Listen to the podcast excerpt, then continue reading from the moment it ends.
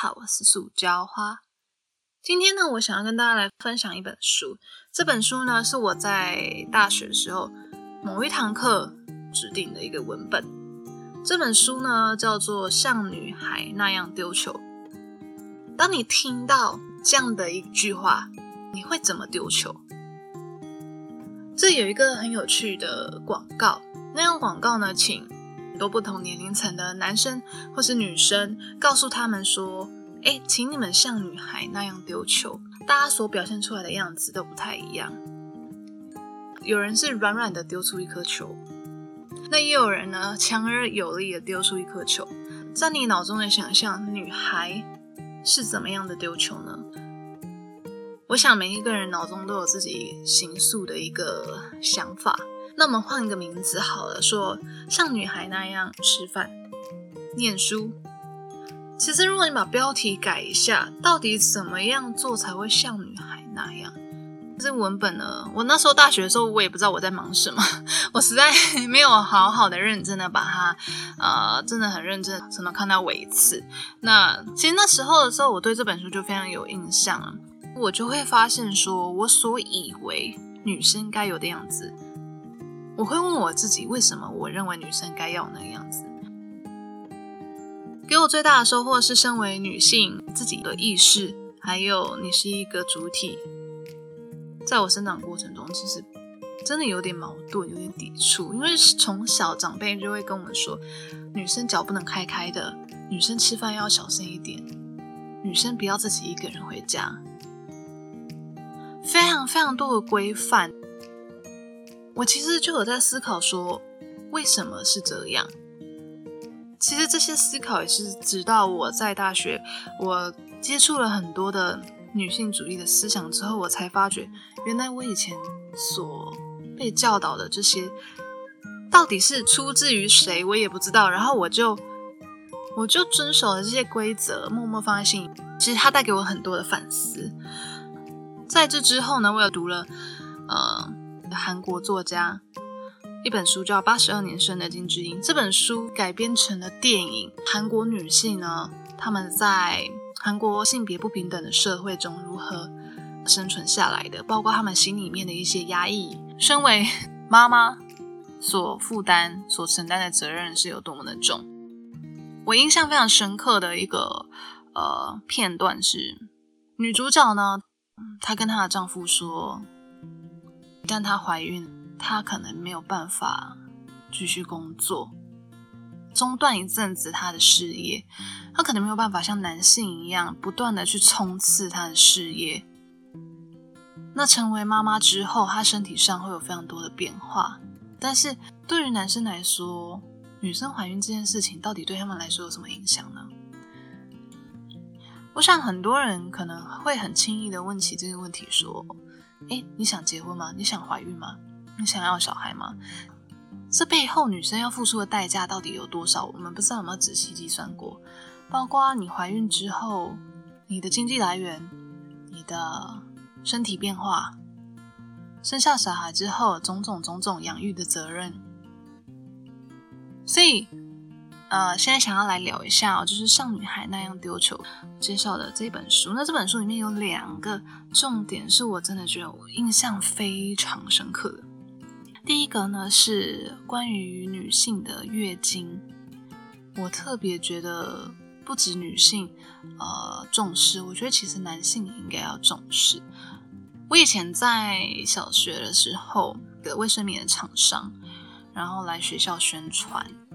那时候只有女生需要去听讲座，可是我觉得如果男生知道一些相关的知识以后，其实也是蛮不错的。这种事情应该是男生女生普罗大众都应该要知道的事情。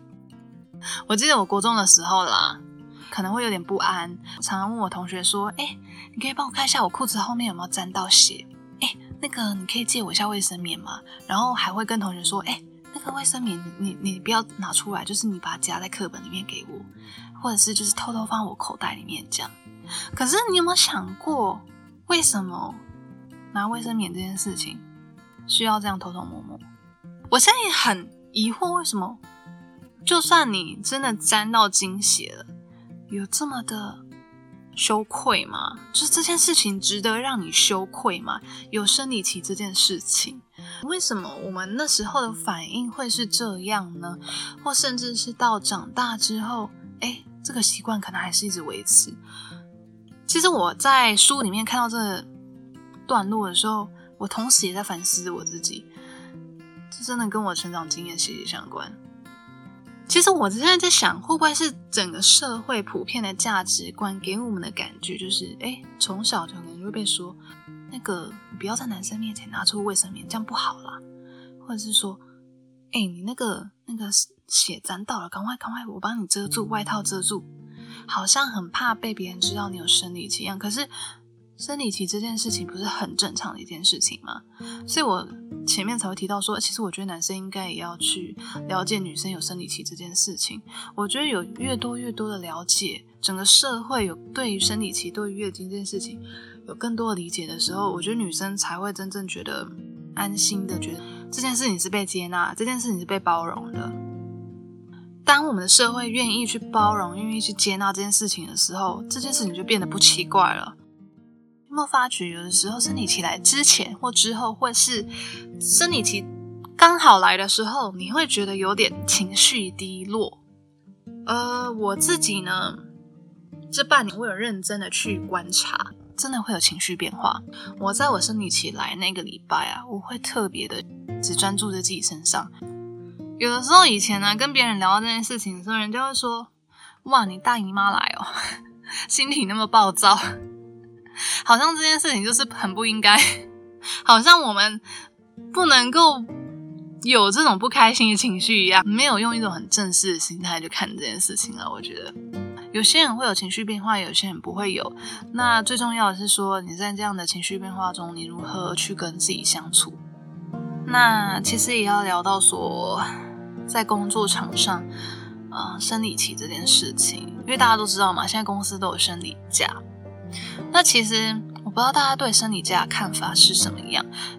我觉得生理假真的是一个蛮需要有的一个机制啦。我身边的朋友在生理期的时候是需要吃止痛药才有办法止得住的。但是那种痛，我不我不知道大家可不可以理解。每个月生理期来的时候，我我自己几天真的会非常肚子非常闷痛，非常的不舒服。可是当我还需要工作的时候，你跟别人说，哎，那个我生理期了，我真的很不舒服。可能其他人也无法给你什么帮助。工作场上的时候，其实你还是必须要表现你的专业嘛。你还是得要压抑这样的情绪，或者压抑这样的不舒服的感觉，继续工作，维持你的工作表现。所以，其实我觉得不知不觉中会让人有一种压抑的感觉。第二个部分呢，想要跟大家聊的是这个书的。另外一个重点就是乳房经验，它其实就聊到女性的乳房、胸部这件事情。其实胸部这件事情，呃，我想女生们不知道有没有想过，对于你自己来说，你的胸部或是你怎么看待它呢？好，比如说，例如说好了，嗯，说想象的是要很很大胸部，所以很多人会穿马甲，对不对？很多会照山运动，让自己有事业心。可 是重点是这样的事情本来就不符合人体工学，而且也不是每一位女生的胸部都是那么大，然后又很瘦，然后屁股又很翘又很细。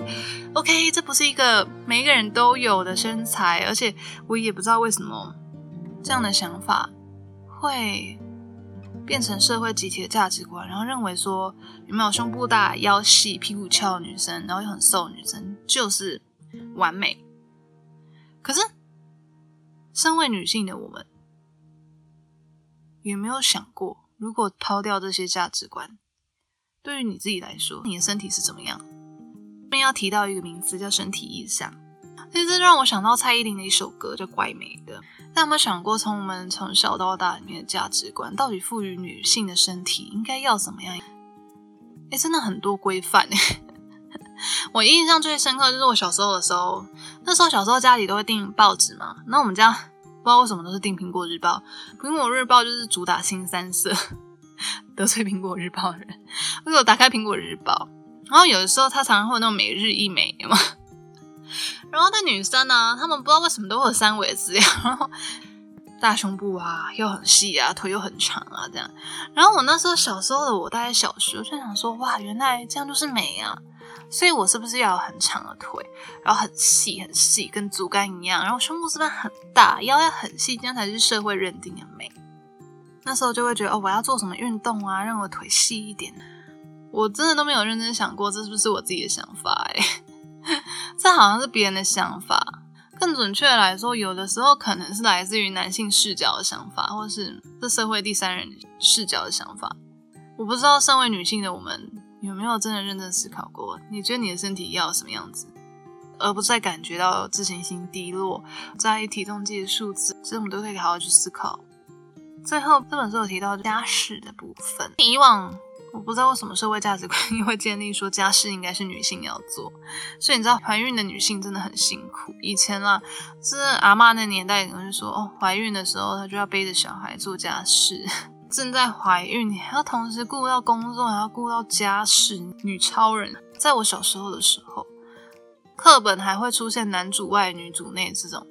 文章，可是我觉得，自从社会上慢慢建立起性别平等的意识之后，这样的文章已经慢慢被删掉了，慢慢减少了。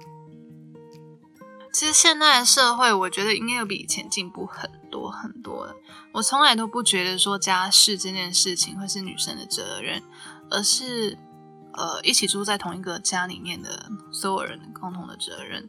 其实很多时候啊，我觉得跟我现在大概二十到三十这一代女生聊天的时候，我们其实都已经比以前更加有女性自主的意识。社会普遍的价值观真的是不好去改变。那社会普遍价值观如果真的是对女性可能真的不是那么有利的时候，真的是很鼓励大家。呃，如果觉得改变社会很难，那不如改变自己心中的想法。你认为你是什么样子的人，你就是什么样子的人，而不被社会的价值观所影响，可能不被长辈那一代、阿公阿妈那一代，因为阿公阿妈那一代还是有一点重男轻女的。我觉得女性要在其中活出自己，不要去理会外界那些声音，做你自己，拥有你自己的身体意志。生理起来的时候，也不用感到害羞，请大家抬起头来，把卫生棉拿出来。我也很希望，啊，如果男性听众听完这一集的话，我也非常希望你们可以更加的去体会女性的心情，还有他们的一些压抑之处啦。相信男性也有他辛苦的地方。那我们这一集呢，就差不多到这边喽。希望呢这一集能够带给大家一些收获。那我们下次见，拜拜。